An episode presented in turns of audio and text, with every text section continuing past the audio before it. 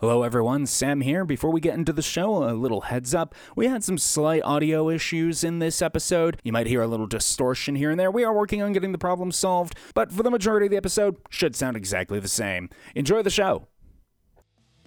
Welcome back to That Time We Woke Up in a Podcast and Had to Explain Manga, our heated adventures overanalyzing manga we find interesting, otherwise known as the Over Manga Cast. Last time on our adventures with this property, our hero Son Goku finally succeeded in gathering the Dragon Balls, and now they've been turned to stone for a year and scattered themselves across the world. But then what are we in? Don't worry, Goku, we're still in the legendary classic Dragon Ball by Akira Toriyama. This time we read chapters 24 through 54, the 21st Tenkaichi Budokai arc. Hope you're ready for the big tournament. Enjoy the show.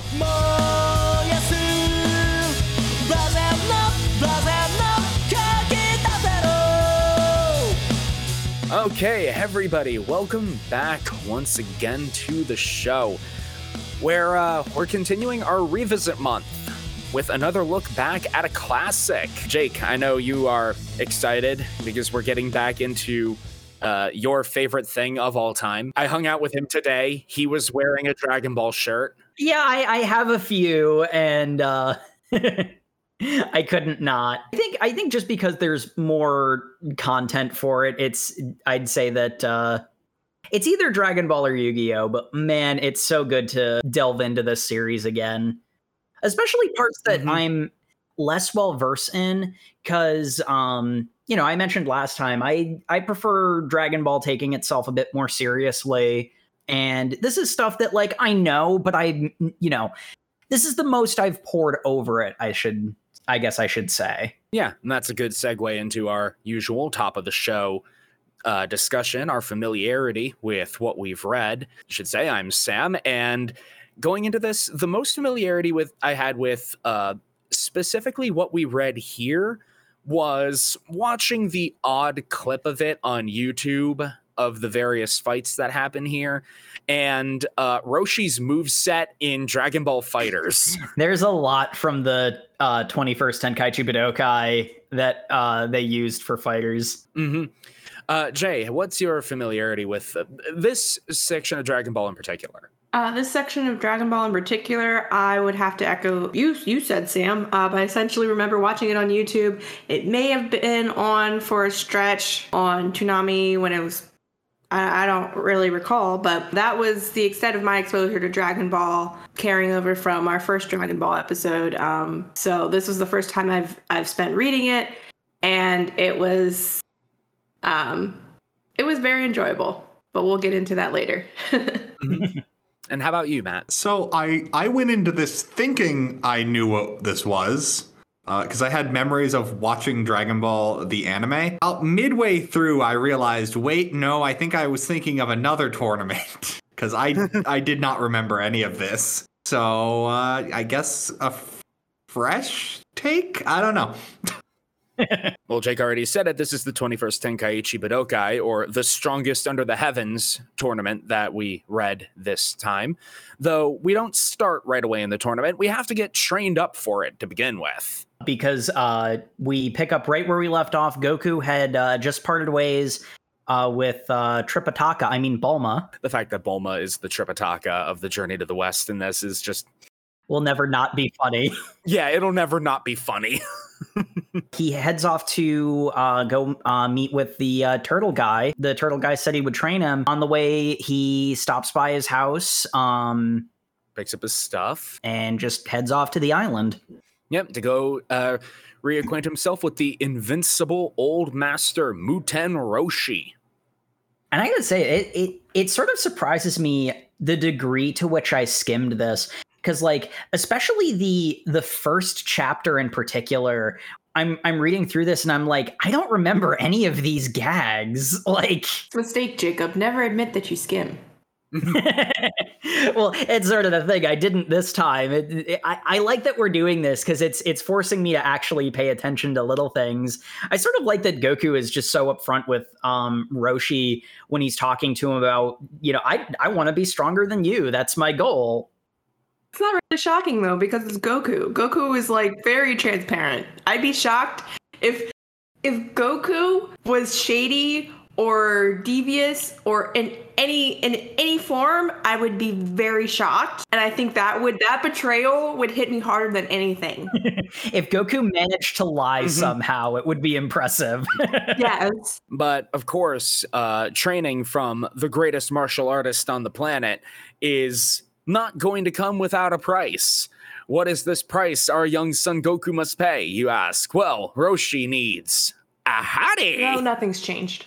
Yeah, nothing. Well, I mean, Yeah. Goku finds him, and there is an exercise video. Except it's all spandex clad women. Yep. It's one of those exercise videos. Roshi isn't doing the aerobics. He is uh, his nose is pressed up to the screen. I mean, that's an exercise. His heart's probably going real dokies. Love dokies. Rapt attention with uh, with what's on the screen. Get some cardio in. Mm-hmm. Mm-hmm. Cardio without even moving a leg. Uh, He really is the uh he really is the greatest martial artist to have mastered his body so completely. I, I I seek this power. Goku's attempts to find a hot woman to Roshi's standards take a uh, it takes a bit of trial and error because Roshi first describes wanting big, and so Goku brings a plus-sized lady, we'll say politely. Whoa, you just made it impolite by saying like say politely. She's a bodybuilder, is the thing. So she's like very, very broad. She is not conventionally beautiful. Beauty comes in all forms. The sort of amusing thing that I find, and this is very much a case where I guarantee the reason for this is because Toriyama forgot that this was a thing that ha- like an element of the universe. But Goku brought that woman over on the Kintoon, which means that she must be a pure-hearted person. She's really nice. That's one of the key traits that you want in a woman. Very pure-hearted, very nice. Why Roshi rejects her? I can only assume she was a pure hearted princess and was really the true love Roshi needed. But she could do better, in all honesty. Goku's next attempt after Roshi gives him a uh, a bit of a visual. I believe Roshi gives him a visual aid by showing him a magazine cover. He Yeah. he shows he shows two pictures, and Goku can't tell which one Roshi wants. Uh huh. Gosh. but uh, this next candidate that Goku brings, again on the Kintoon, proving that she is a pure-hearted maiden. But th- this proves, in my mind, that Roshi is a coward because Goku, Goku brings a mermaid. and she is indeed very attractive. Like, what's the pro- actually? No, to be fair, Roshi is on board with this one. It's his it's his own Roshiness that ruins this interaction, Fair, fair. I might be a bit too harsh on the old master in this regard, but or not harsh enough. or not harsh enough because he only sees her from the waist up, which is the human part. He's like, "All right, Goku, I need you to go ask her if I can see her panties." So Goku goes over and she's like, "Uh, I'm not I'm not wearing anything down there." Hmm. And Roshi's immediately like, "Whoo, not wearing anything." Runs over and it's fishtail. Like, yeah, I, I don't wear bottoms. Like, that's just not a thing. I'm just saying, why couldn't she be the good type of mermaid with the fish part on top and the woman part on bottom? Like, We're not litigating mermaids here. I don't even know what this podcast is anymore. do, do you want to litigate mermaids, Matt? yes. Okay. Defense, bring your argument. Add that to your CV, mermaid litigator. Don't ask any questions, future employers. as Goku is going out one more time to look for another hottie because the mermaid uh, punched Roshi in the face when he asked to get a little puff puff Puff action puff. going on the on the human half. We don't know that for sure. Just tail slaps him and dives into the ocean. But apparently, everyone knows what that is, like, out of context. That's a good point. That that's You, disturbing. you know, like if I were if I were to go out on the street and just say, "Hey, can I have some puff puff?" Apparently, everyone knows what that is. It would be a very different Man, connotation. Roshi pantomimes it. that's true too. Yeah. It's pretty clear what he wants, and this pure of heart mermaid is not having any of it. Which fair. What if she's a great cook? Look, they don't smoke weed under the sea. She's not dealing with that. So Goku sets off one more time on the Kintoon to find a hottie for the invincible old Or- master, no, he doesn't. but not but not before a new challenger appears. Yeah, he's he's about to set out when uh, someone new arrives at the island. Rowing up in a boat and then leaping like the remaining hundred meters or so onto the island shore. It's a very impressive jump. Uh, it is. landing uh, landing could use a little work. Uh huh. As he buries his head in the sand, quite unintentionally. But it's a little bald boy. You know him. Yo, you, you probably know him because he's one of the most iconic characters in manga. You probably love him, or at least you should. It's Kuririn or Krillin. Ding. There'll be like cases where it's like, should you use the translation names or because like um you know, speaking of Yu-Gi-Oh, there was like the whole Joey is a good adaptation of Jonouchi. Kuririn is one of those ones where it's like I learned how to pronounce it, so I do that because I put in the work to actually be able to pronounce it correctly. we see how Goku meets his uh, best friend. Best friend for life. BFFs. Goku and Krillin. Being best friends through multiple times dying, I think. Yeah, they've it- died for each other. They have both died for each other. I'll, I'll take that back. For life is a much shorter commitment in the Dragon Ball. In Dragon Ball, yeah.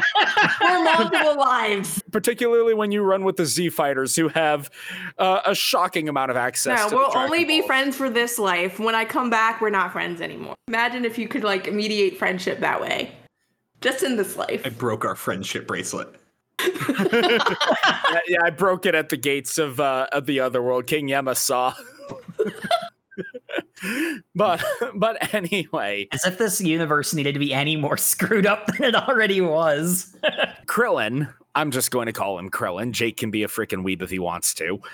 totally fair. Krillin vibes a bit more with Master Roshi than Goku does. You're very much cut from the same cloth. Yeah, I mean, that's one of the things that really came to light um in, when I watched Dragon Ball. It was just like because you ca- well, for me, I came from it from DBZ where you know Goku and Krillin were already best friends. And then you go back to Dragon Ball and you're like, "Wow." So, actually Krillin was the purveyor of the two and the more um, competitive of the two and I guess I just never really realized that Krillin was more I don't know how how more in more lock in step with Master Roshi then. Well, I mean, he's a much more normal teenager than Goku is, because Goku's But that's the thing. I didn't even see him as like a teenager because so small. Everyone is so small. That was the another thing about Dragon Ball just in general. It was very difficult for me even then telling the children and the teens and like the young adults apart in some instances. Because they would be like they would be like, "Oh no, I'm I'm 8 or no, I'm like 14 or I'm 16." It's like you all look the same. Well, it, they they either all look the same or they all look vastly different. Because honestly, there shouldn't be as much of a difference between Kuririn and Bulma because they're very close to each other in age. But like Bulma, like like Kuririn and Goku both look like they're eight-ish uh, when they're really like tween, and then uh, Bulma, who's like mid to late teens. Actually, Bulma kind of looks her age. I don't think I don't I think. Bulma was 15. I think she's sixteen. She's solidly in her teens, so she is a teenager. Yeah, yeah. She's around that age. I thought she mentioned that she was 16 at some point, but honestly, You know what? Maybe she did. She said she was, um, oh, you're only two years younger than me to Goku. And then, when he said he was 14, yep, okay, yeah, that's then why Goku's age Yeah. age gets retconned in this section we read. He doesn't know how numbers work. You're expecting too much from him. yep. he learns how numbers work. Mhm. He's still he's still not a, he's still not entirely clear on girls, but he actually does get numbers now. So I don't think he ever becomes clear on women. That that's is- probably that's- true. How fair it is. We see he understands how counting works. That's also true. hey, that's better than n- not. we are skipping ahead a little bit because uh, we have to meet. We have to meet. Uh, lunch or launch. Launch. Lunch. Launch. He makes lunch. Launch. Yes, she does Yes, make lunch. lunch. Who makes- does. because well, Krillin being like Roshi cannot ride on the Kintoon, so he has to cling onto Goku's back uh, as they are flying around. uh, to to find an actual hottie because Goku cannot be trusted with this because he can't. Mhm. He's too pure. He He's too pure. All these ladies are worthy. Goku would easily use any of these women interchangeably because he is just so pure. And as they're flying around, they uh, hear a cry for help, which comes after a crazy, like, Wild West flee from the cops scene. The law is coming down on this on this blonde lady who's driving away with a with a like bag full of money that she robbed from the bank, throwing grenades at the coppers. It's crazy. Stop or we'll shoot. Aren't we already shooting? And it's Dragon Ball, so as we've established, weapons do nothing.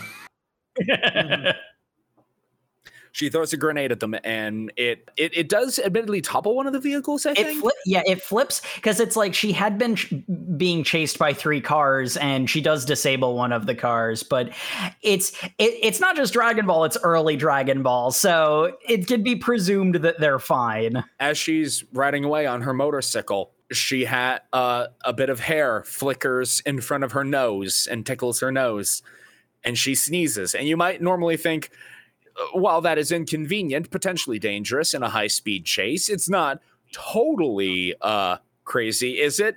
No, she sneezes, her blonde hair becomes black, her entire personality changes, and she stops running out of confusion because she doesn't know what she's doing anymore. So here's actually a fun thing. Every time I've seen Launch's hair, like good Launch's hair colored, it's always been blue. Yeah, it's like a dark navy blue. But here's the thing I don't know ne- to necessarily trust that because Bulma's hair color isn't supposed to be blue. It's supposed to be lavender. And when Toriyama saw the anime version of uh, Bulma, he apparently was very, very furious about that because he had like given them notes about what color Bulma's hair was supposed to be. oh, that's the worst. Because I don't know. I mean, especially I would understand if they if he hadn't given specific enough notes, but if you specifically detail this character has blue hair, you made it freaking lavender. or yeah other way around but yeah. Because he he mm-hmm. had he had notes for the production team and they just made it blue. There's a character later that they try to placate toriyama by giving that character lavender hair and it ends up just causing problems. I could totally see the production studio if they're not giving the context, probably just assuming that the mangaka is being a drama queen and saying, well, you know, like hair color is not that important. We'll just do whatever we're feeling creatively. You know. i think that's even what happened i think that's why he was so mad You want us to go out and buy lavender paint for your rinky dink anime?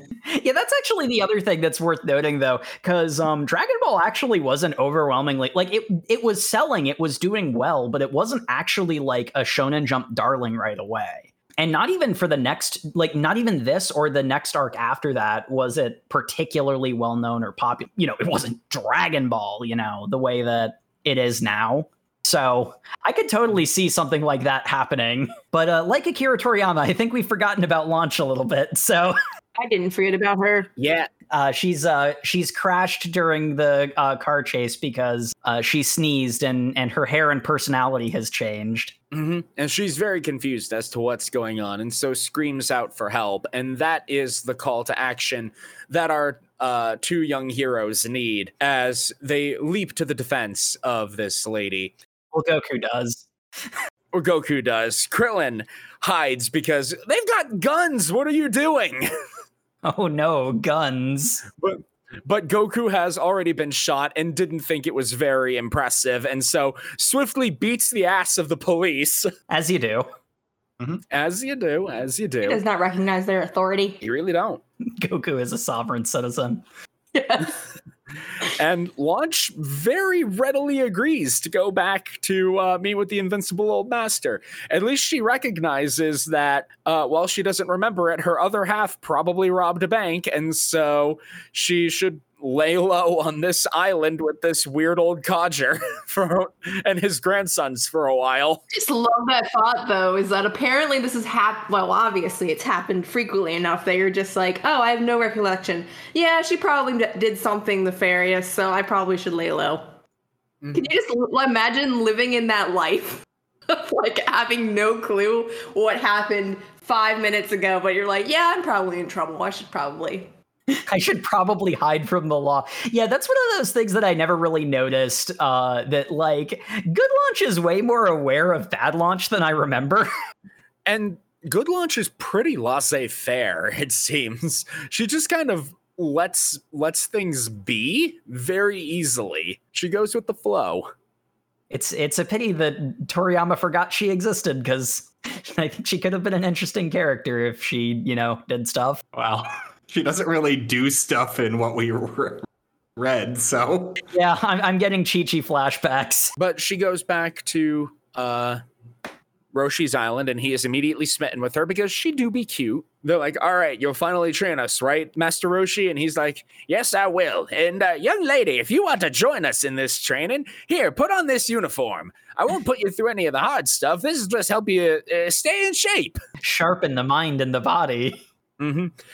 And uh, Launch goes to start changing. Admit it uh, at first on the beach in front of everybody until Krillin starts perving at her and she goes inside. Here, I thought you were my kind of student.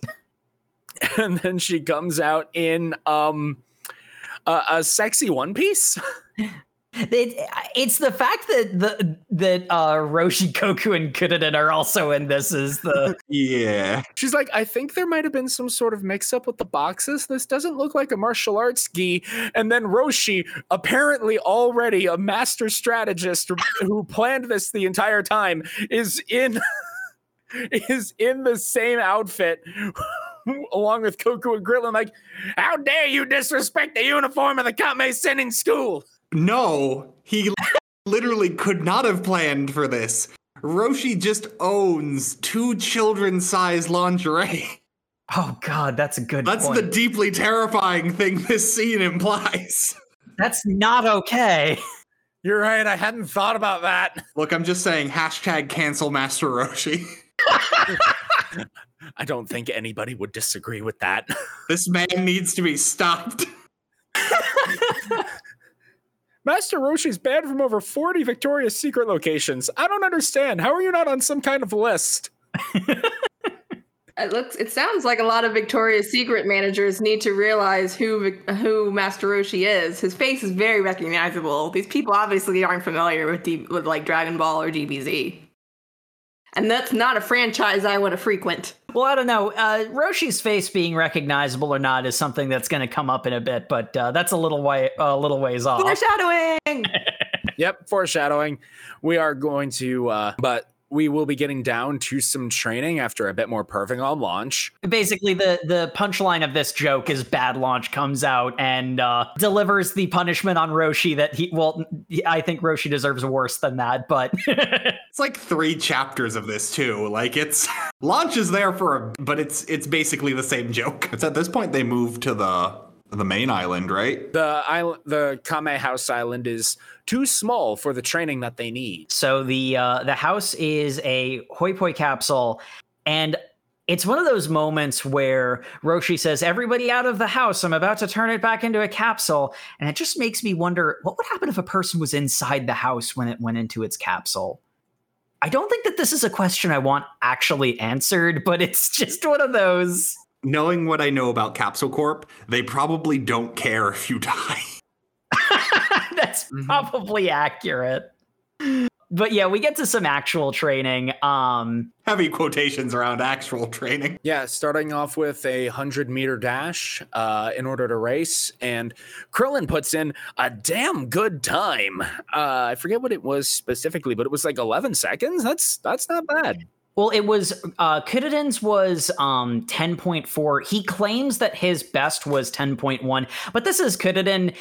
I don't know that I trust him on anything he says. 10.4 is nothing to sneeze at. That's Olympic standards. That's still Olympic level, yes. Uh it's just, you know, I could I could see uh, Kuririn shaving off a couple of uh tenths of a second.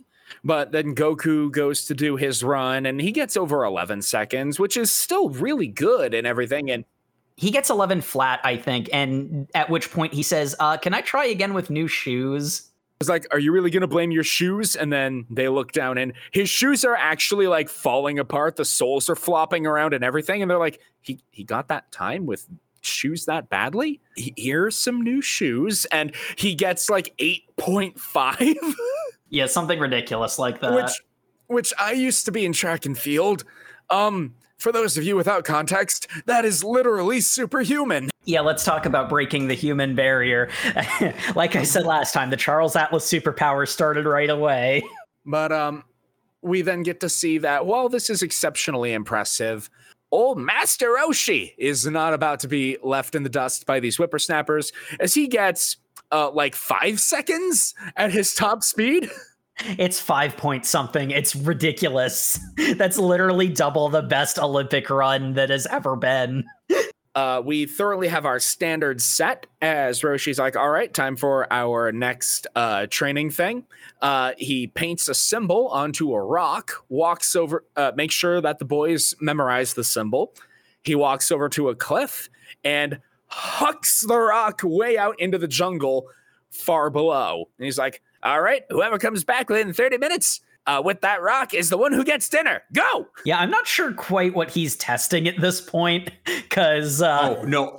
A hundred percent. This is Roshi going. I'm done with these kids for now. I want alone time with that hottie in the house. Here's an insane task to keep them busy. Like this is not training anything. Like the way it's solved by both of his students does not teach them anything. Like well, uh, Kuririn tries to come back. He he finds a completely different rock, borrows a permanent marker, and also because the the symbol that he drew was uh, the kanji for turtle. He shows that to Roshi, at which point Roshi immediately beats him in the head with it. That's not my handwriting. Who do you think you're fooling? but like Goku finds it with his nose. Like that's not even something Roshi would know Goku can do. Yeah. Yeah, Goku sniffs out the rock because it has Roshi's scent on it from when Roshi was holding it and writing on it. Sure. Kuririn's response what are you, a dog? just just another on the laundry list of things that Son Goku can do. Yeah, including jump off the cliff into the jungle completely fine. To be fair, we'd seen him do that before. It's still ridiculous. Yeah, but we have the moment of Goku finds the rock, is bragging to Krillin a little bit. Uh, Krillin snags it away from him, but Goku catches up uh, as they're running, and he's like, and then we have perhaps my favorite moment of Krillin throws the fake rock, faking out Goku to go chase after it, and Krillin returns with the right rock and wins the day, and he gets the dinner that Lunch made. And uh, Goku is forced to stand there watching as Roshi, Krillin, and Lunch eat the dinner. And oh boy, isn't it delicious! And then the text box says, Training was then suspended for three days as everybody but Goku came down with horrible food poisoning because of ill prepared puffer fish. yeah. Horrible yep. food poisoning. They should all be dead for ill prepared puffer fish. Well, Master Roshi can't die. So yeah, but Krillin and Launch should be in the ground. Launch in particular. Like you can't even claim that she has like magic chi Charles Atlas superpowers. We don't know. She's not expounded upon. She's she's one of the forgotten characters, but she might be, I don't know, not even of this world. We don't know. There's been so many other extraneous characters who've been introduced who have, you know, supernatural origins or from a different planet, so yeah, I wouldn't put it past the, them. The death the deathly uh, power of the pufferfish poison was spread between her and Bad Launch, and both of them had food poisoning, and, and that's why it was spread out enough for the the one body to live. Alternatively, Launch is secretly the most powerful being in the Dragon Ball universe. That seems like something that Toriyama would just do for no reason. Yeah, mind yeah. over matter. and when you've got two minds, eh, eh? Yeah, I like my theory that uh, Master Roshi had actually been giving her those jazzercising lessons. So she got the discount Turtle Hermit training, which made her just kind of immortal. Because as we've established, any amount of training by Master Roshi makes you infinitely better than every other human being on Earth. basically. And we figure this out as we settle into uh, the actual training routine that Goku and Krillin are going to have to go through. Uh, it starts with waking up at 4:30 in the morning before the sun is up. Yeah, scrubs. I do that every day. not not willingly. If I didn't have the job that I have, I wouldn't do that. But still. And little known fact, Sam does have Charles Atlas superpowers. That would explain a lot. Yes, I can punch a wall and the wall disappears. Well, that's object permanence. That's a, that's a little different.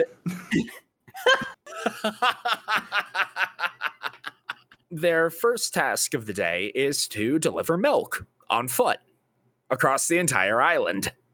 And they better be quick, otherwise, the milk spoils.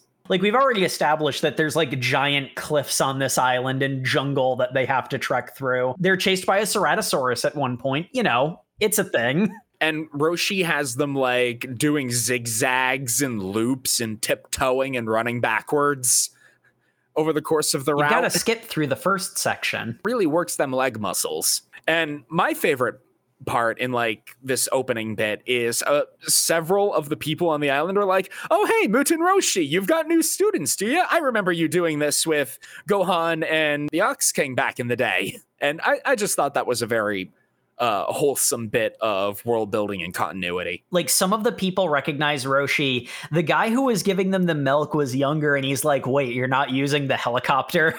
It's also it's also a very um natural moment where Goku is like, "Can't I just use the Kintoon?" And Roshi, you know, responds with the obvious logical thing of, "Well, then it's not training, is it?" They do that, and then uh, Goku and Krillin are freaking rinsed at the end of it. And they're like, "Oh, it's finally over." And Roshi's like, "Yep, that's the early morning routine. Now for the morning routine. you see these fields? I need you to plow them by hand." Okay, and they get and they get gardening tools. No, I said by hand, boys. Put those hoes down. I mean, by hand. Phrase I never thought I'd hear Master Roshi say. you have to be very careful about context with this individual, as established. So they uh, plow fields with their bare hands, and then they get breakfast. It's not the biggest deal, but just because Goku has been so heavily flanderized, like having a basic education is a part of the turtle school. So, like, Goku can read, and, you know, this is the point where Goku learns math. Like, he's not, you know, he's not a scholar. And yeah, we we see the texts that Roshi uses to teach him, and it explains a lot about Gohan and Gyumao. Basic education. He learned to read from porn books. So probably a, a bit a bit apart from each other. Like But the important thing is, Goku learned his letters and his numbers.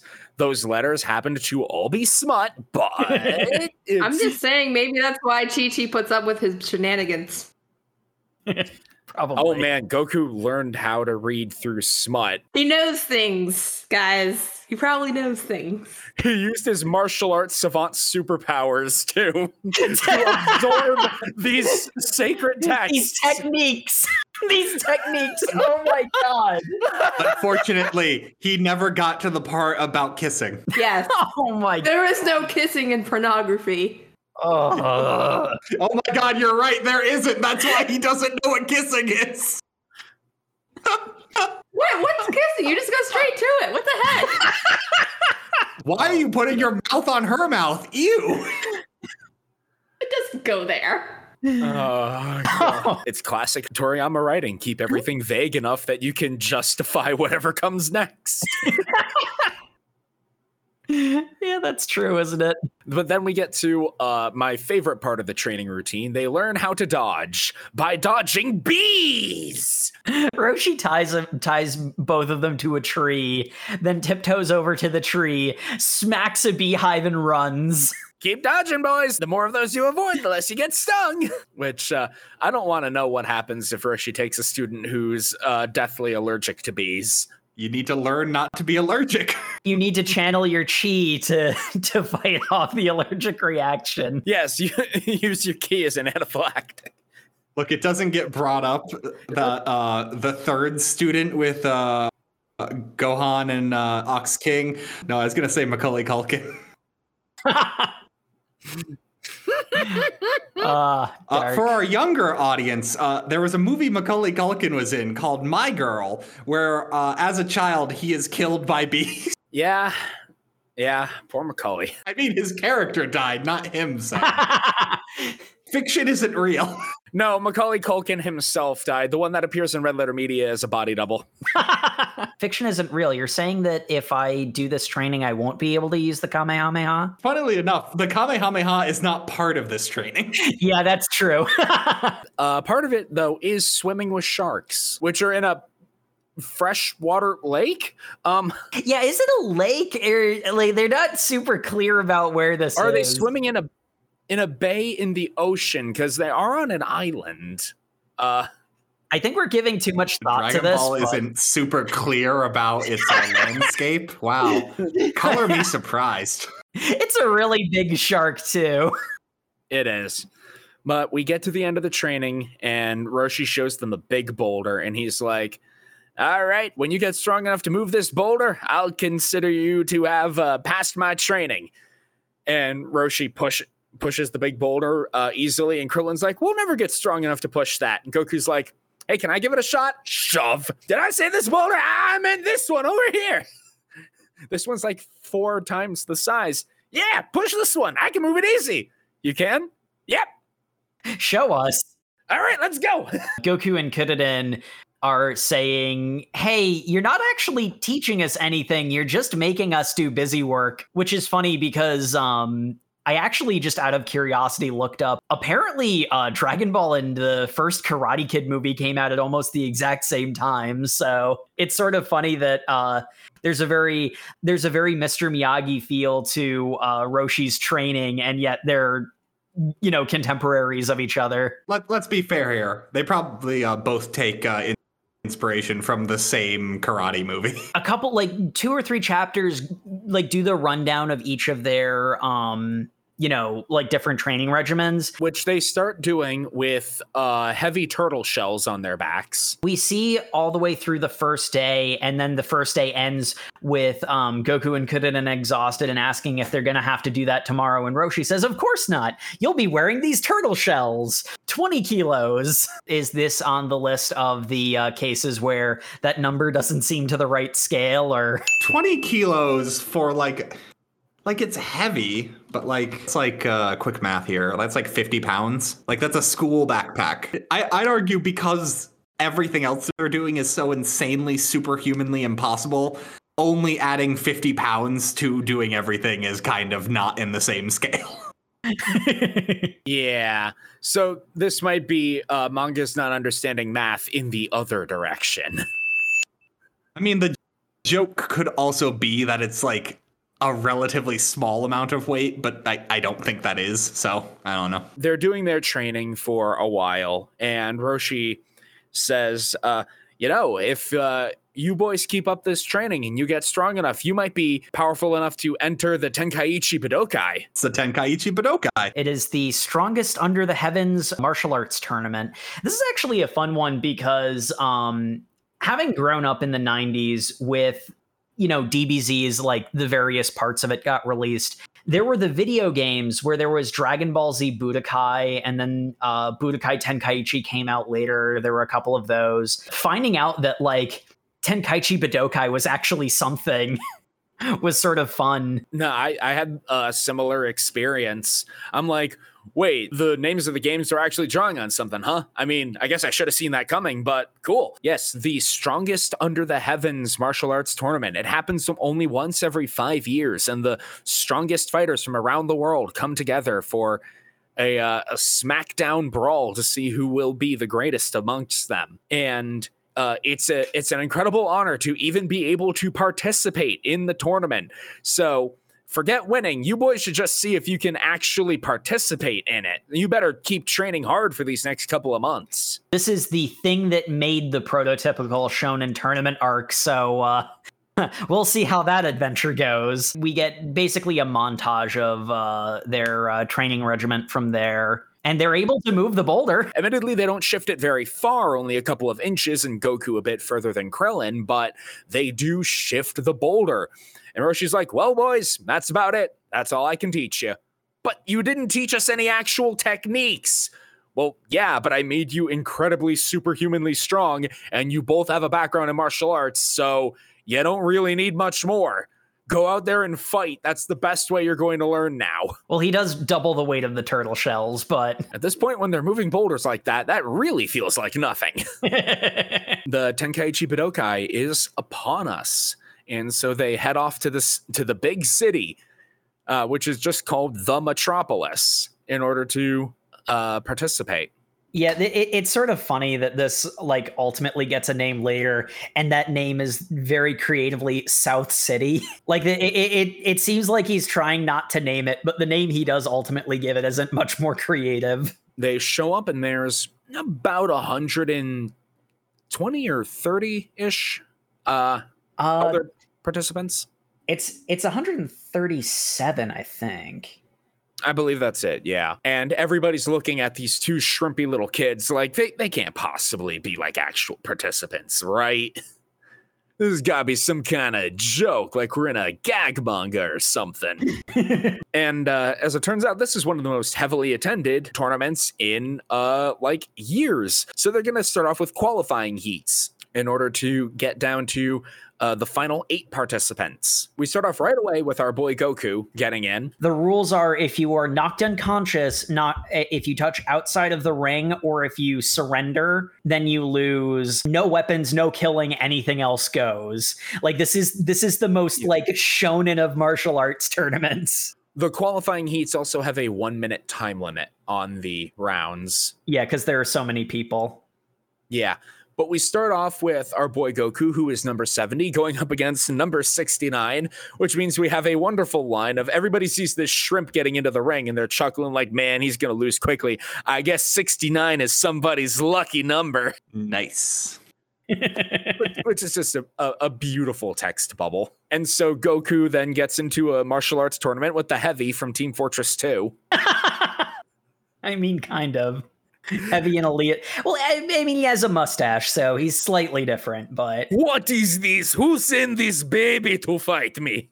Oh, did you read that accent as Russian? I read it as like really thick British. No, I read it as Russian, but then again, I, I thought it was Heavy Team Fortress 2. I could see both. I usually I usually read it as Russian. I don't remember what the anime does, which is funny because there were a lot of cases where um, I realized I think I've watched the anime of this more than I've actually read it, which surprises me. But uh, he doesn't last long, so we should prob probably not uh, belabor this point too much. Yeah, yeah, Goku kicks his ass, sends him flying out of the ring. The guy tries to punch him. Goku vanishes. Mhm. um, and then taps him on the back of the leg. At which point, the guy goes flying out of the ring, because that is how powerful Roshi's training has made them. which uh, leads into one of my favorite moments from early Dragon Ball. Um, we had learned by this point that uh, Kuririn, where he had originally studied martial arts, was at the Orin Temple. And um, we see that some of his former classmates are actually at this tournament as well. And one of the students who had uh, always used to bully Kuririn is actually his first opponent for uh, his qualifying heat. And like Goku is coming off of the stage, like looking at his finger, and like he then looks at uh, and says, "Maybe we shouldn't actually try right now. Let's hold back." Unless someone's particularly scary, and then you see the uh, the Orin Temple bullies come over and they're you know doing standard shonen bully things, and Goku's like, you know how I said hold back? Forget that. Lay these guys out. Lay this guy out when you fight him. And uh, Krillin handily does, sending him through a wall, if I remember correctly. He goes zooming out into like the sky. Like yeah. yeah. he's dead. They just didn't He- find the body. There's a no killing rule at this tournament, right? How did he survive? Nah, this is this has gone from the Tenkaichi Budokai to the Kumite. if he's dead, show the body. You can't. This is no longer the Tenkaichi Budokai. This is now the Kumite. We boondocks now. Uh, we also meet up with a familiar face. I can't remember his name. Yam? Yum, yum. Yeah, there's a guy in the crowd who's like, I heard there was a small guy here with disproportionate power. Oh, hey, it is Goku. It's and Yamcha has returned with short hair because Bulma said long hair is lame and way out of style. in in the metropolis. Yeah, this is sort of a funny bit of a through line where Yamcha looks different every time you see him. You Got to appreciate Yamcha made the Tenkaichi Tenkaichi Budokai um, as a self-taught martial artist. That's actually something that I was going to say because as much as we're probably going to make a lot of jokes about Yamcha getting clowned, he's in the top eight in the world. He Yeah. gets jobbed in this arc, but like, that's something that you got to remember. Yamcha's not a joke.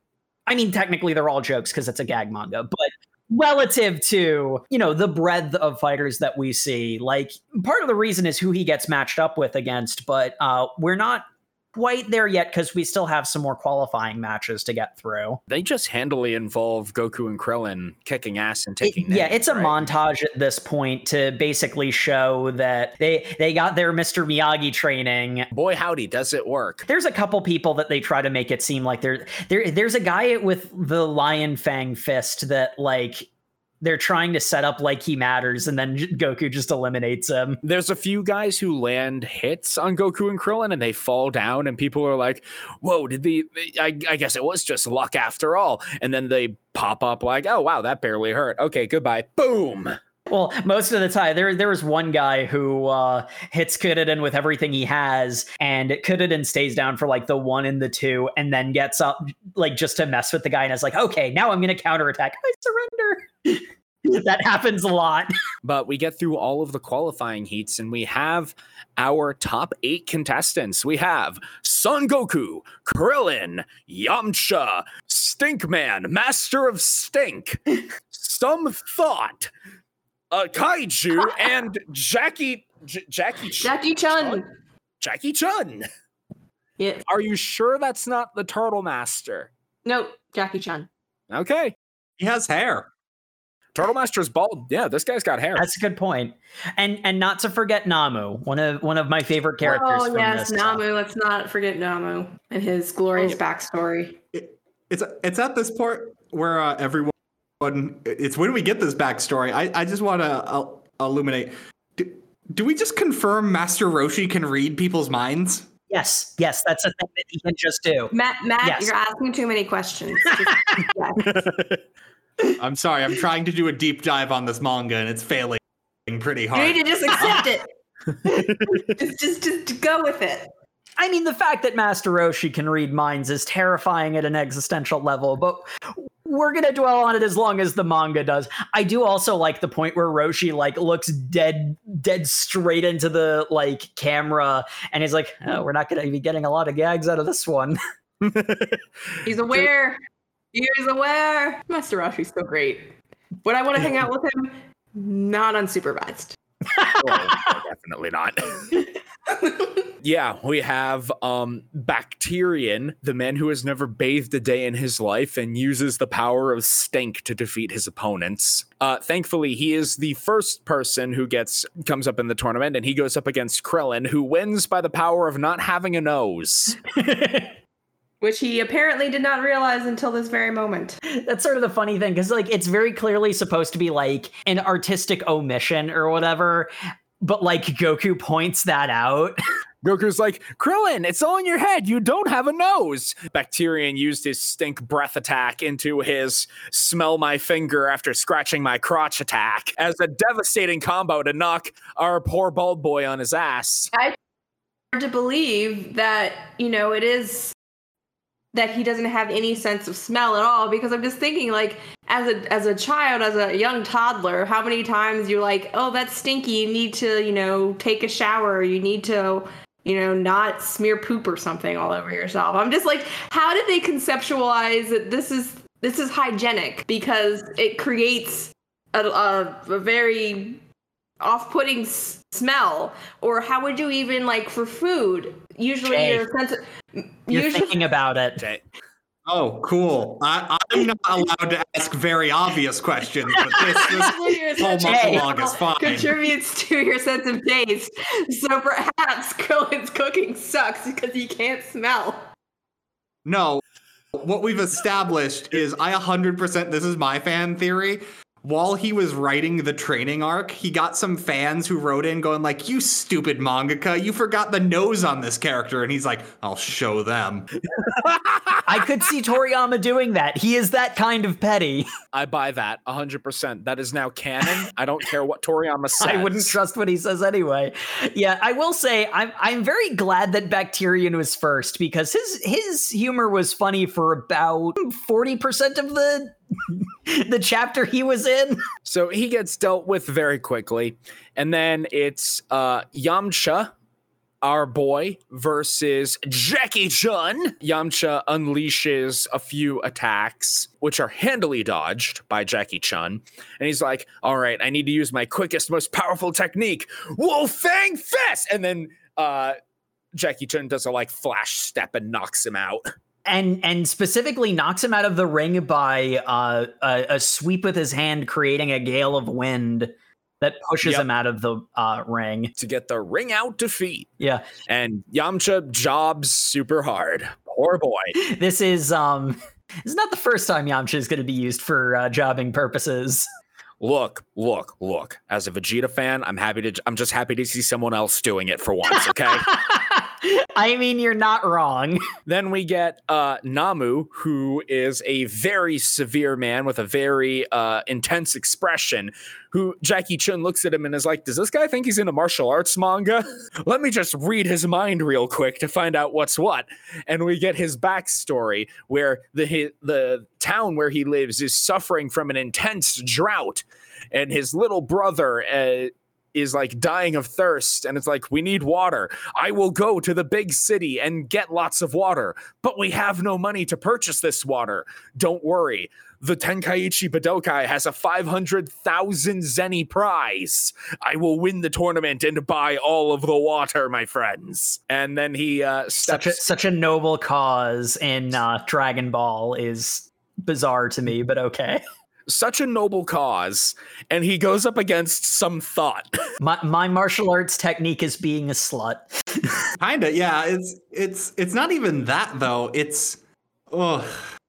I- Well, I know we you- say a lot of times uh, Dragon Ball couldn't be made today. I just want to say, I think she could definitely have the potential to be a fantastic martial artist. It's the fact that she makes the choice to rely on her looks. So it's not to, it's not meant to be a disparaging comment. Those who are reading along will see that she makes the choice to rely on her looks and specifically how she affects these opponents Mhm. instead of actually focusing on technique on her own technique. Because like that's the thing. One thing that we'll see about namu is that he is an extraordinary martial artist and he absolutely does you know deserve to be in the tenkaichi budokai. But uh Ranfan like when she actually like does martial arts things instead of She her, kicks, her butt. she kicks butt. she actually hurts it. Like she's actually good.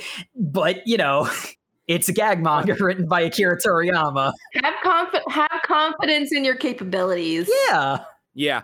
Her technique relies on crocodile tears. And when Namu is like, Ah, I see. You are trying to deceive me by attacking my heart. I will now steal myself, and I will no longer perceive you as a woman, and I will that will allow me to defeat you. And she's like, Oh no, I guess I'm about to get licked. Or maybe I just want to be as she takes off her dress and is in her frilly uh under things. Yeah, she just strips. My martial arts technique is stripping. Good lord. At which point Krillin and uh, Jackie Chun are like, Whoa, mama, take it off. And I'm just like, I'm just like, at this point, lady, you know, there are other occupations you can just strip for money. You don't take it to a martial arts tournament. Pick a lane. If her plan was to like scam her way into a top martial artist in the world competition for the money, like the Tenkaichi Budokai prize is 500,000 zeni, which if we assume zeni is yen, which fair, that's like $5,000. Yeah. That's like $5,000. You you could make that much money not doing this. Like yeah, and that's sort of the thing. This is another one where it's like if you actually like if you actually like stop and think about it, which you maybe shouldn't do, but it's like, as Jay mentioned, she's actually a decent fighter. you know, like she could just she I'm like just saying she's not doing the gender any favors by just saying, "Hey, I can just take my clothes off and people will let me win." people would have noticed had she done that in the preliminaries. So she got at least that far without the with you know without the gimmick. Yeah, and the other thing I, I thought of when this was happening was I th- thought the rules for the preliminaries were phrased in a slightly different way. That it wasn't that crying mercy was the way out. It's you are kicked out if you crying at all. I'm like, that's all she does. And that's why I had to double check what the rules for the top eight were, because I'm like, she is crying all the time. How is she not just kicked out? Oh, the top eight are different. But uh, I, I think that's giving Akira Toriyama so much credit. She totally just did the same thing. Yeah, I was gonna say, I was gonna say that probably had more to do with the fact that Akira Toriyama forgot what the specific wording of the rules were previously. Because as much as I am going to defend uh, this author as being better than people give him credit for, uh, there are a lot of cases where that sort of thing will just happen. We're still in the pursuit of the perfect manga. I mean, that's a never ending pursuit, isn't it? it really it's is. Glorious. It's a glorious pursuit. It is it is the true uh, goal of this very podcast uh, to to seek the the flawless manga. When we inevitably have the discussion where we have very little, very little to discuss other than, "Yep, this is great. Everything's fabulous. Excellent, perfect execution." So, I mean, next week, everyone, uh, look forward to our last episode, Gintama. Ultimately, uh, Namu's pure heart and even purer goal, he's able to overcome the power of stripping. I, I honestly really like Yamcha in uh, this arc. When he goes up against Jackie Chun, he's like, this guy made top eight in the Tenkaichi Budokai. Just because he's an old guy, I am not going to. Uh, I'm going to take him as seriously as possible. And you know, even with that said, he's kind of like he's really frustrated that he uh, lost to you know an old man. Mm-hmm. But and then he sees how much he's leching on this lady. and he starts thinking, wait a second, you seem familiar. the only person who could have such an embarrassing reaction to a woman slop and slobbering over her like this while being old and great at martial arts, it's the Muten Roshi, isn't it? It's true to him. He should be a detective. I'd watch that spinoff. Yeah, forget baseball. He's yeah. Oh my god. I could honestly see a spin-off manga like that existing where it's Yamcha solving mysteries. No, I think I'd prefer Yamcha playing baseball as a manga, but because of the Shonen Jump baseball curse, that can never. Uh, Because as you all know, baseball manga always get canceled in Shonen Jump. But then uh, we get into our uh, final fight in round one, the quarterfinals. Uh, Goku versus Giran, the kaiju. Yes, because and I don't like the fact that they have like they have freaking dinosaurs in this universe and they have to just rip over the fact that he's quote unquote a monster. like, what's up with that? He's like kind of a traditional Western dragon in that he is. He's got arms, legs, wings, and a tail. But it's kind of like in this universe, we recognize the sapiens of different species. But because he's participating in this martial arts tournament, which happens to be mostly made up of, you know, humanoid or human creatures, is, oh, you're a monster. Well, I mean, he calls himself a monster. yeah, Jay, I'll I'll cor- Yeah. I'll correct this for you. There's some deep Dragon Ball lore I'll just drop on you. You- You're forgiven for not knowing this. Uh, as you know, the people who act human but are animals or monsters, they actually took a secret drug recreationally called Animal X that turned them into it because it was the fad at the time. This is a canon thing said by Akira Toriyama. I was just gonna ask if that was what that was. I was scared. I have nothing to say. Me neither. Let's so let's let's get down to the fight. Goku is like, oh, so I just got to ring him out, huh? All right. Leaps behind Giran, grabs him by the tail, and is like, heave ho, throws him out of the ring. All right, easy win, GG's, and oh right, he's got wings. He just So he- flies back into the arena. And Giran's like, all right, this kid's fast and he's uh, strong, so I'm gonna hit him with my weird, gross gum vomit technique. He can just he can just spit a sticky substance that binds Goku. There's also a really fun panel uh, after Goku gets lassoed. Uh, is this the end of Son Goku? Then how do you explain Dragon Ball Z? the manga didn't actually get dubbed until after the second English dub of the anime. So I don't know what the original Japanese comment there was. Depending on how the rest of this uh, is set up, I can guarantee that was probably like tune in next week and it was like Shonen Jump ads because we also get those blank pages that are effectively just like, hey, there was an ad here at one point because Shonen Jump used to put ads in the manga. So have a cute little drawing instead. Yeah. Yep. Because a lot of people forget that manga or Japanese comics and comics usually have ads and mm-hmm. marketing. Yep. Good old marketing. But uh okay, 15 second ad break we we won't be real content creators until we get sponsored by Audible or Loot Crate. Goku is now wrapped up in the weird gum attack. And uh so Giran's like, all right, time to just yeet you out of the arena and he does so. And Goku's like, "Wait, I can't fly. What do I do?" Uh, Kintoon and calls in the flying Nimbus to to ferry him back in. It's like, "Well, wait, is that tool use?" And the referees are like, eh, "We'll let you get away with it just this once, but you can't do it again." Yeah, this, this is one one of the cases where I remember the anime actually elaborates it on on on it a little bit to make this ridiculousness a little bit more justifiable because the reason why they let Goku have the the one-time use of it is because technically it's a cloud, it's part of the environment, but not the ground. It is fair when they tell him no, you cannot use that again.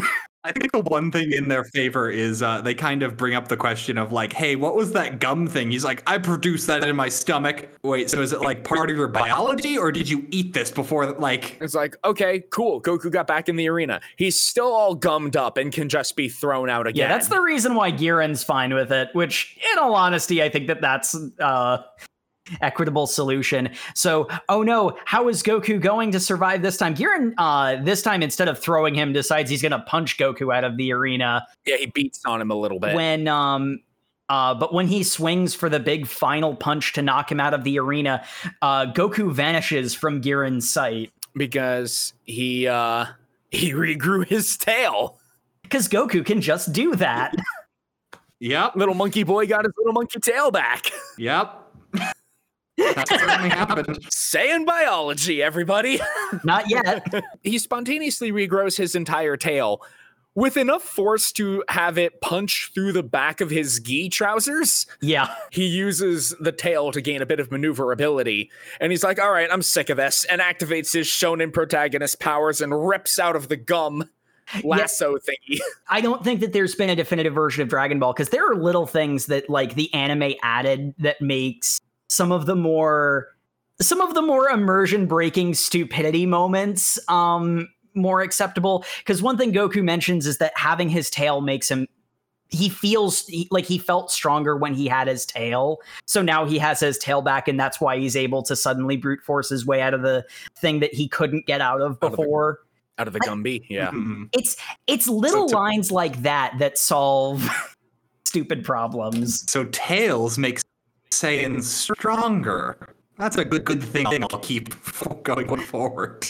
I mean, he does keep that until he forgets that tails existed ever.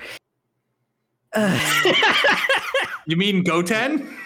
Goten was just born without a tail. Let's not let's not talk about Goten. For once, let us embrace Toriyama Sensei's madness and completely forget about Goten. Moving on, Goku ripping out of the Gumby and and gaining a fifth limb is apparently too much for Giran, and he's like, "Mercy, I give up. Don't hurt me." Goku's like, "I didn't even get to punch you once. This is BS." We have a brief interlude of Yamcha confronting Jackie Chun, like, "You're the invincible old master, aren't you? I don't know what you're talking about. I, I heard that Master Roshi's bald." And Goku and Krillin are like, "Yeah, he's bald." And well, this is clearly a wig. Grabs wig, starts tugging. Ow, you're pulling on my head. the explanation for this that we get later is pretty great. It checks out solidly. Like, I mean, whether or not he was trying to deceive Yamcha in particular, I mean, you're in a martial arts tournament. Kind of want to make sure, yeah. Yeah, the wig doesn't come off moving around. Um, but we don't have a lot of time to dally on this particular It's very important, Sam. it, admittedly, yes, it is. We do have a great moment of Goku. You've got a nose like a bloodhound. Does this guy smell like Roshi? I mean, kind of, but there's another smell in the way, and it shows uh, Jackie Chun spraying cologne on himself, and Yam's just like, "You're doing that to hide your identity, aren't you?" Ah, no, I'm quite the dandy. there's a bit of an interview with Kuririn and Goku, Goku and and uh, this is this is where we learned that uh, uh, Goku's mastery of numbers has uh, revealed to him that his actual age is 12, not 14. in, in the fact that Krillin can never be allowed to win anything is so that Goku can be the youngest ever participant. 'cause Poor Kuririn. Oh my god. See, and you know, now we're getting into one of the more like intense, like more I think more like iconically Dragon Ball fights. Cause um, well, Kuririn versus Jackie Chun has a lot of like goofy, silly nonsense. Um, there's also a lot of like good, you know, fighting choreography and and um, good action scenes on display. And one of the one of the little moments that I kind of wish got more emphasized and and more people like thought about. Um, the first time Jackie Chun takes a serious punch at an opponent is when he's fighting against Kuririn, and he he lands a shot right in the not nose and sends Kuririn into a wall. And Kuririn is terrified at this point. Like, I didn't even see it. And Goku's like, What are you talking about? I could see it. Just focus. And like, you know, it's easy to take that as a, oh, Goku's better than Kuririn thing. But the thing that I really like about it is that Goku encour- encourages Kuririn, no, I know you can do this too. And uh, when the next punch comes in, Kuririn really can see it. And that, yeah, there's an obvious gap between Goku and Kuririn in power, but they're not they're like, there's not such a vast gulf in their abilities that, you know, like Kuririn is, you know, reasonably Goku's rival, at least in this arc. He's the strongest Earthling for a reason. the fight with uh, Krillin and Jackie Chun is equal parts gag manga and actual serious shonen martial arts tournament because uh, we have a moment where they have a flash step and then Krillin falls over, gets up before the 10 count is done, and the announcer is like, um, okay, so what happened there? And they're like, all right, let's reenact in slow motion.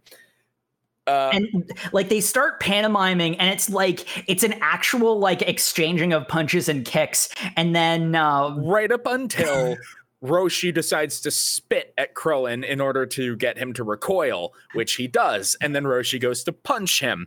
At which point, Krillin, who, might I remind you, one last round for not having a nose, snorts boogers at Roshi. That's what I'm saying. Doesn't make sense. no it oh doesn't man.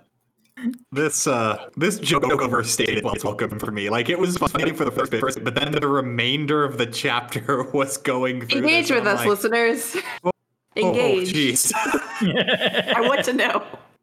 Yeah, uh, because after the spitting and the snorting, they have a Rochambeau match, which Krillin loses. Roshi Dun, says, dun, pong.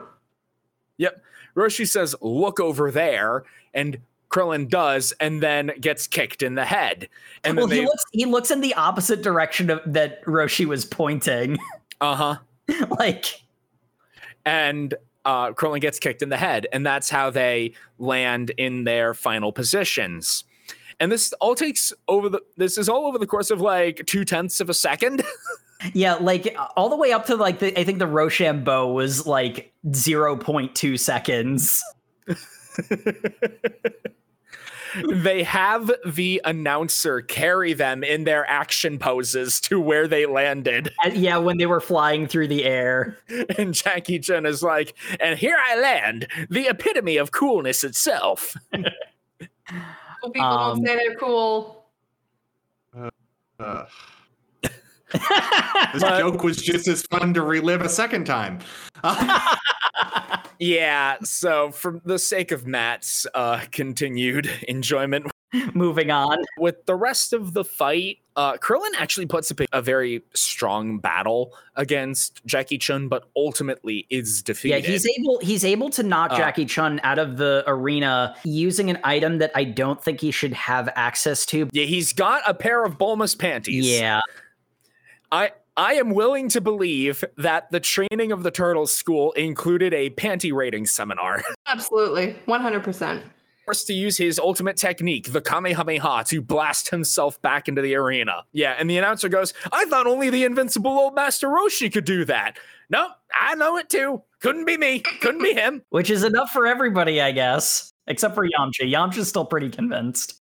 Yamcha should be a detective. Detective 100%. Yamcha. So Krillin is defeated, and now it's Goku versus Namu. And I actually really liked Goku versus Namu. This is a great fight. Mhm. One of my favorites. It has minimal shenanigans. It is combat straight, like most of the way through. Well, Namu's a very serious character, and like as much as Goku is the protagonist of a gag manga, he's not an inherently silly person. I I think uh, important thing to note is that uh, Jackie Chun defeated Krillin with the after image technique by moving so quickly that he left behind an image of himself that Krillin attacked, and then he kicked Krillin from behind to defeat him. And so Goku immediately attempts to use this move on Namu, but Namu, being an enlightened martial artist, sees the attack coming and handily dodges it. This is such like a gag manga thing for Goku to be able to do, but ends up actually like building into the character, like the the more fleshed out character that he has. Goku is so good at mimicking other people's techniques. Like supernaturally good at it. It's like he's out of this world. That's definitely not a power Saiyan staff. It's not a power stance. Goku is just a savant at martial arts. Through uh, they they're going through the fight, and Goku gets knocked to the ground. Goku comes up with a new technique. He becomes a Beyblade. This backfires almost immediately. Right, I'll try spinning. That's a good trick. Admittedly, it does work for a bit because uh, he is spinning so fast and has the uh, incredible physical power of the Kame school that he almost defeats Namu right then and there, but he does get dizzy and fall down. Namu leaps to the heavens, Thoroughly done with these shenanigans. We said there Yeah. weren't many shenanigans, but it's still Dragon Ball. Yeah, Namu leaps to the heavens and does a JoJo's technique, falling heavens cross attack, which is apparently a move so powerful that the peaceful Buddhist Namu is like, I do not normally kill, but for the sake of my village, I must use this powerful technique. Forgive me for what I do to you now, Son Goku. Die! like you expect Goku to get out of the way. He actually hits Goku with this, and um, at, like you know, he's he's asking for forgiveness. In the name of the Buddha! Yeah, he's he like like basically, I'm about to I'm about to inflict serious harm on you. Please forgive me for this. And then once he landed, it's like the ten count is unnecessary. He will not wake up for ten days. But I am a peaceful man. I would never kill. Which is Yeah. also a rule of the tournament, so that's kind of important. And then Goku stands up before the 10 count would be done. He he stands up halfway through 10. Like Namu almost beats him. Like that's the other thing. We have uh, my favorite bit in this fight, just because I love crazy air battles. Uh, Namu decides to do the same technique again, but jump higher this time. I must have missed the pressure point. either that either that or his opponent is made of stone or something. I don't know. But Goku matches him uh, height for height. In fact, goes even further and says, Drat, I went too far. and they have a bit of an aerial combat. The strongest under the heavens has become the strongest in the heavens. Goku jumps, and like Namu had already been descending at a pretty rapid rate before Goku actually passed him. So I don't even know that Goku jumped higher than Namu.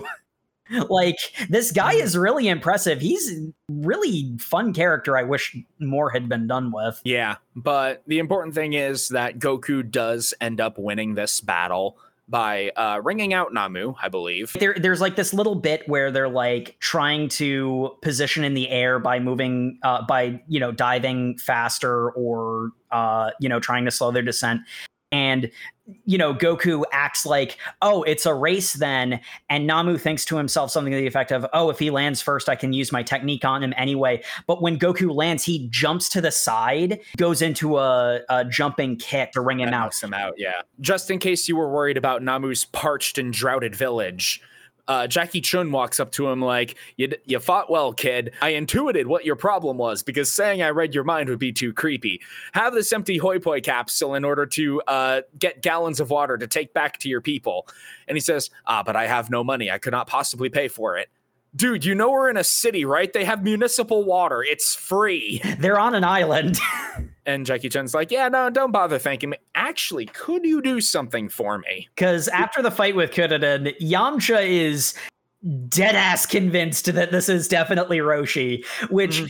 Not that this is particularly well hidden from the audience, but uh, Roshi does confirm that yes, I am actually Muten Roshi. I glued this wig to my head because I'm that dedicated to my students. Does this make up the child-sized lingerie stuff? No, No. no, it doesn't. But That's why he's so dedicated. That's a dumb joke. But uh, the point is that Roshi entered this tournament because he knew that his training would make them so powerful they could probably easily win. He wanted to defeat Krillin and Goku so that they couldn't win the tournament. Because if they won, they might think that we won the strongest under the heavens tournament. There's nowhere else for us to go, and they would stop training.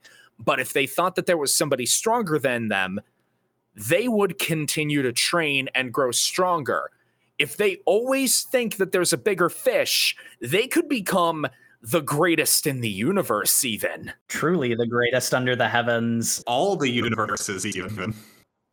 We've seen DBZ, we've read Dragon Ball Super. So, in a sense, old pervy Roshi was right here. He asks merely one boon of Namu. We have to make sure that the that the boys think that this uh, ruse is true. So put on this disguise to look like me in the crowd for long enough for them to notice. Like he doesn't want it to be him defeating his students. He wants it to be some stranger out in the wild. You know, that's more motivating. than just oh, we couldn't beat old man Roshi. Yeah. So uh, Namu does, and I actually found this moment kind of sweet because it very handily uh, settled that entire plot point. Or Yamcha, he was right all along and and gets, you know, tricked in the end. But we get into the final match: Goku versus Master. Ro- I mean Jackie Chun. I got a question for everybody. Jackie Chun is, or Master Roshi is in this to defeat his students so that they think that they're, it will always be a bigger fish, right? He was getting genuinely tilted in this fight. Very much so. Did that feel weird to anybody else? Actually, no. Because remember, I said last time Toriyama knew the themes of his story, even if it was subconscious? Jackie Chun Uh-huh. is the invincible old master. He is the perfect martial artist in like the abstract sense. Like he's the he's the wide, wise, learned old man, you know, crouching moron, hidden badass, all that stuff. And the thing is, Goku is already in a lot of ways past him. And this is one of the biggest through lines that will apply to every each of the biggest arc villains for the rest of the series. Goku will be presented with an opponent who is perfect, who is the pinnacle. You can't get any better than this. Because Goku is not perfect, he improves and he surpasses them. As we go through this fight, Goku is be a monkey and like jump on uh, Jackie Chun's face and and uh, just do all this. Uh, Jackie Chun will use uh, drunken kung fu, and Roshi's got at least a little bit of an edge on Goku yet, especially in terms of experience. Goku's never actually beaten someone who's objectively stronger than he is. He is in the past proven that he is capable of it, but he's actually never canonically beaten someone who's objectively stronger than he is. And this is the first case of that. Hold on. How do you prove objectively stronger? They can sense raw power. I'm not talking about fighting skill, I'm talking about raw power. Like uh, we haven't gotten to power levels yet, but in terms of power levels, Roshi is still stronger than Goku. Vegeta was stronger, Frieza, Cell, Boo, all of them stronger than Goku. Well, not Boo, but that's that's a whole Eh, other. just Boo. We're not talking about that. Boo objectively said that the power level is dumb. We're done with that. yeah, I objectively liked Boo. Not for power level reasons, but for character reasons. Well, if only you could tell the rest of Japan that. Japan, I liked Boo. We got Vegito in Boo, and I love Vegito. Uh, Cool. We didn't read Boo Saga though, so yeah, let's stick we, we read we read Goku versus Master Roshi. Yeah, Um, and this is what I was talking about with uh, seeing Master Roshi's uh, move set in fighters because we see the uh, "You're getting very sleepy" command grab and the thunder shock attack, uh, The, catch the jump counter. the jump counter. Yep. And uh, the iconic moving via the Kamehameha. We also get a great moment of uh, Goku gets blasted out of the arena as like the first moment in this fight, which has been super hyped up. And the announcer is sad that it's so anticlimactic. And then Goku just helicopters in with his tail. So dumb. so dumb. That is a that is a canon thing he can do. Helicopter with the tail. Not even the majority of the tail. The, there are Sonic the Hedgehog fans screaming at us right now. No, because tails makes sense because it's the entire tail, and he has multiple. You're trying to apply physics to Dragon Ball. That was your first Yeah. mistake.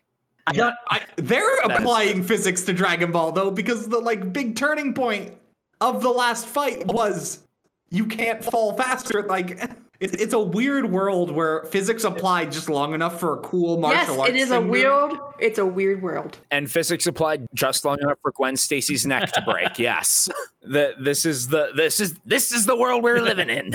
One of the more important things in this is uh, Goku grew his tail back. This fight is lasting all the way through the evening, and the, now it's nighttime, and the moon is oh the moon is rising. Fuck. Well, hold on. Is it nighttime? I don't think it is. It's it's I mean the full moon's it's late. out. It, it's like late afternoon, early evening. So But no shading is done to the sky. like until the moon shows up, there's no indication this is happening. Yeah. Uh, the moon shows up and Goku becomes the Ozaru is the important part. Can we jump into my favorite bit about um we passed over it when Master Roshi was doing his drunken kung fu. Goku mentions, "Ah, yes, Grandpa did this all the time," and I'm like, I I know the implication is here is that Grandpa Gohan was a master of drunken style kung fu. But knowing that Grandpa Gohan is a terrible human being so far of what we heard in the series, I assume he's just also very drunk all the time with the tiny child he found. Grandpa Gohan was a chronic drunk. Yeah. yeah, that's not unreasonable to assume. I'm just saying, Grandpa Gohan's in hell. Uh, moving on. Uh, But uh, Goku becomes the Ozaru and is smashing everything up. And Roshi's like, I see only one way to solve this problem. Kamehameha! And we get a dramatic cutaway as the chapter ends and the Ozaru isn't there anymore. And Krillin laments the loss of his friend. Give us Goku back! You didn't have to kill him, you monster! And Jackie Chun turns to him and is like, Quit your belly aching and your melodrama. I didn't kill him. He's right over there. And there's little naked bit babby Goku slumped against some rubble, sleeping. It's like, so wait, what did you do? I didn't blow up Goku. I blew up the moon. canonically With- killing Master Carrot. With the rabbit mob still up there. Amateurs thinking I would actually just blow up. Do the reasonable thing and just blow up the opponent. No, I blew up the moon. That's far more reasonable. Yeah. In, in all fairness, he was also doing this technique as Yamcha was saying, no, there's a really simple way to solve this problem. We'll just do it. And he's like, too late, blowing up the moon. Kamehameha solves all problems. It solved the burning mountain. It solved the moon. I guess we don't have to worry about Monster Carrot ever again. The moon was not the problem, though. Let's be honest. You're right, it wasn't. But uh my favorite part is like you think, oh man, what's gonna happen to the tides? What's what's going on? What's gonna go on with like the gravity of the planet? And the announcer is like, but what about the moon festivals and the moon pies? Not the moon pies. No. It walks on the beach. What about those? But uh, Goku wakes up and gets ready to continue to scrap, but he's completely in the buff. So they're like, "Can you put on some clothes?" Time out for a change of clothes. If earlier thought was able to walk around naked, what's wrong with a little child? Stop sexualizing children. she still had her her uh, underwear on. Goku's just swinging in the wind, so to speak. His tail, obviously. Yes, his tail. Yes, his tail. So Krillin lends Goku his gi, and the fight continues. But by now, both Goku and Jackie Chun are completely zapped for energy. And the way they win is uh, they trade blows one last time in a cross counter kick. Both of them are struggling to stand and proclaim themselves the victor because they're both down for the entire 10 count. When that happens, it's a tie, but we can't have ties. So, according to ancient ancient tradition, whoever can stand, smile, and proclaim themselves the winner is the winner. You have to say, I did so win. Uh huh. While smiling, important. Goku gets to his feet first, strikes a brilliant smile, gets halfway through the phrase, and falls over unconscious. Jackie Chun manages to pull the entire thing off and win the tournament. And it's because Jackie Chun, being physically larger, had longer legs, so his kick struck deeper. Yeah, being being taller because he had also he had also mentioned to Goku. Uh, he said that you know we're both exhausted. We only have really one more move in it in us, so let's just hit each other with everything we have. Which you know it, it's it's very much the case where like you know Goku has proven himself to be a pretty brilliant fighter, but Roshi is just more experienced than he is, and more important has longer legs. And so the strongest under the heavens tournament comes to a close. Jackie Chun is the winner, taking home the 500,000 zeni. And has to painfully pull off the wig he glued to his head. Yeah. yeah, taking home. Because Master Roshi shows up and is like, all right, I'll treat everybody to dinner now. And Goku eats enough to feed 30 people, which runs about eh, 470,000 zeni. and all that prize money poof. They the restaurant ran out of food, and Goku's response was, eh, "Well, all things in moderation." He still had the audacity after saying, "Wow, I'm stuffed. Can I have seconds?" Goku defined the the stereotypical shonen protagonist. Lu- uh, Goku walked so Luffy could eat. and I mean, like, don't feel that bad for Master Roshi. He didn't get his prize money. He'll just have to, have to live with, you know, the eight months of, of uh, child labor. He, uh, yeah, right. He still has 30,000 zeni left over. I don't know how far that goes, but $30. The child labor from all of the construction work and field plowing that Goku and Kuririn did and all the uh, milk delivery. So, like all of their training was do odd jobs for money. Like yeah, like a JRPG. Daily reminder that Toriyama worked on Dragon Quest. they grinded experience points. That was what the training did. Oh god, that really is it, isn't it? Basically, yeah. I never thought about it that way, but that's so accurate. I love it. But we end on Goku deciding that he's going to go uh, complete the Dragon Ball quest another time so he can get his heirloom from his grandpa Gohan back. Yeah, he doesn't he doesn't care about getting all of the Dragon Balls. He just specifically wants the four star four star ball back because that was the the heirloom that uh, that set him on this entire journey in the first place. Yep, Krillin's gonna hang out with Master Roshi a while longer, continue his training. Yamcha says he's gonna train with uh, Roshi, doesn't he? Or is that later? I don't think he does. I, I, think he's hanging out with Bulma still. This brings us to the end of our reading and uh, getting into the discussion questions. So, favorite characters and favorite fights. Last time I said Goku was my favorite, he's still really, really up there. I like him a lot, but man, old Muten Roshi really shined in this one. I don't know if it's a particularly good shine, but it's a shine, all right. he is completely ridiculous, and I kind of love it. And in terms of favorite fights, I already said that I really liked. While while Goku versus Jackie Chun is the uh, big headliner, the final climax. Goku versus Namu, I think, might actually be my favorite because it it somehow managed to to trick me into thinking that Goku could lose, which I didn't think was possible. The nice thing is, this is a tournament arc that doesn't end early because like that's such a that's such a problem with like a lot of shonen stories where they'll have like some some new arc villain will jump in before the finals so that the main character can't win the big tournament but also doesn't lose but like there's also there's also technically nothing at stake here Like it really is just a a fight to test your abilities. For me, favorite characters, honestly, it it's sort of funny because Matt pointed out those uh, child-sized One Piece numbers, and I can't unimagine, I can't unthink about that. mm, yeah. Um, well, but, uh, hold on. Let's let's let's give the fullest benefit of the doubt. They're probably spandex, so it's probably one size fits all. Yeah, yeah. So. Can, can I um, take back Have a grocery I yeah, actually, uh, one. I'll go with lunch. I like her a lot. Um, but uh, jokes aside, um, I think maybe Goku again.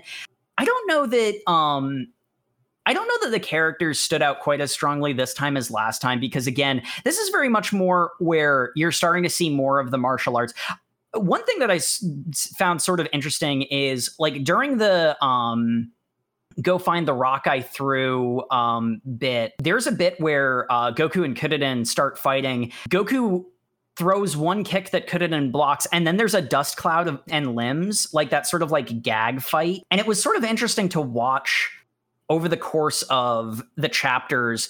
It become less and less Arc One Dragon Ball, and more and more the Dragon Ball everyone knows.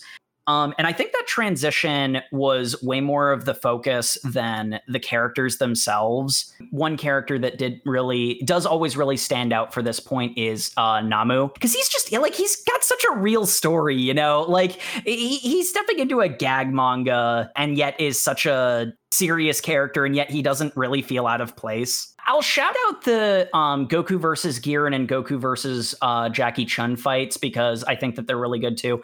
But I'm going to second the Namu fight as being the best, just because like it's just a fight. Like Goku spins like a top, but this is also a supernatural world that we're in. It doesn't have any gag manga gags, I guess is what it is. And it was it was sort of nice to see that. Not to say that I, you know, didn't like the gags and the other stuff cuz I think the humor was more on point for this, especially because it was spread out way more but yeah, the Namu fight was uh, just a really well done thing. Matt, what was your favorite character and favorite fight in this? So, favorite character is pretty easy because I'm going to go with Krillin. I really love how he's set up in this as uh, they're constantly compared a lot more in the training, but also like um like the main difference between Krillin and Goku we see because they're actually relatively physically on the same level.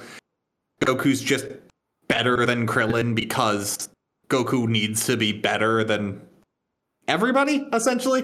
Like main character privilege. but krillin like the main difference between them is goku needs the fight to be fair because why obviously wouldn't it? Whereas krillin is more willing to go like well no why not do the smart thing that wins? At the end of the day that gets the same thing done and i, I really appreciate that aspect of him. Like uh, the big thing with the rock he's just like well that seems impossible but what if I had a fake rock? Oh, nope, that's not going to work. What if I tricked Goku, who's already cheating with his supernatural powers, and just win? That's for favorite fight. Um, I mean, the Namu fight's a really, really good one, just because that's an actual fight as opposed to a lot of these. Um, like I, I'm sorry, I'm gonna take points off when Goku just flies back into the ring with his tail.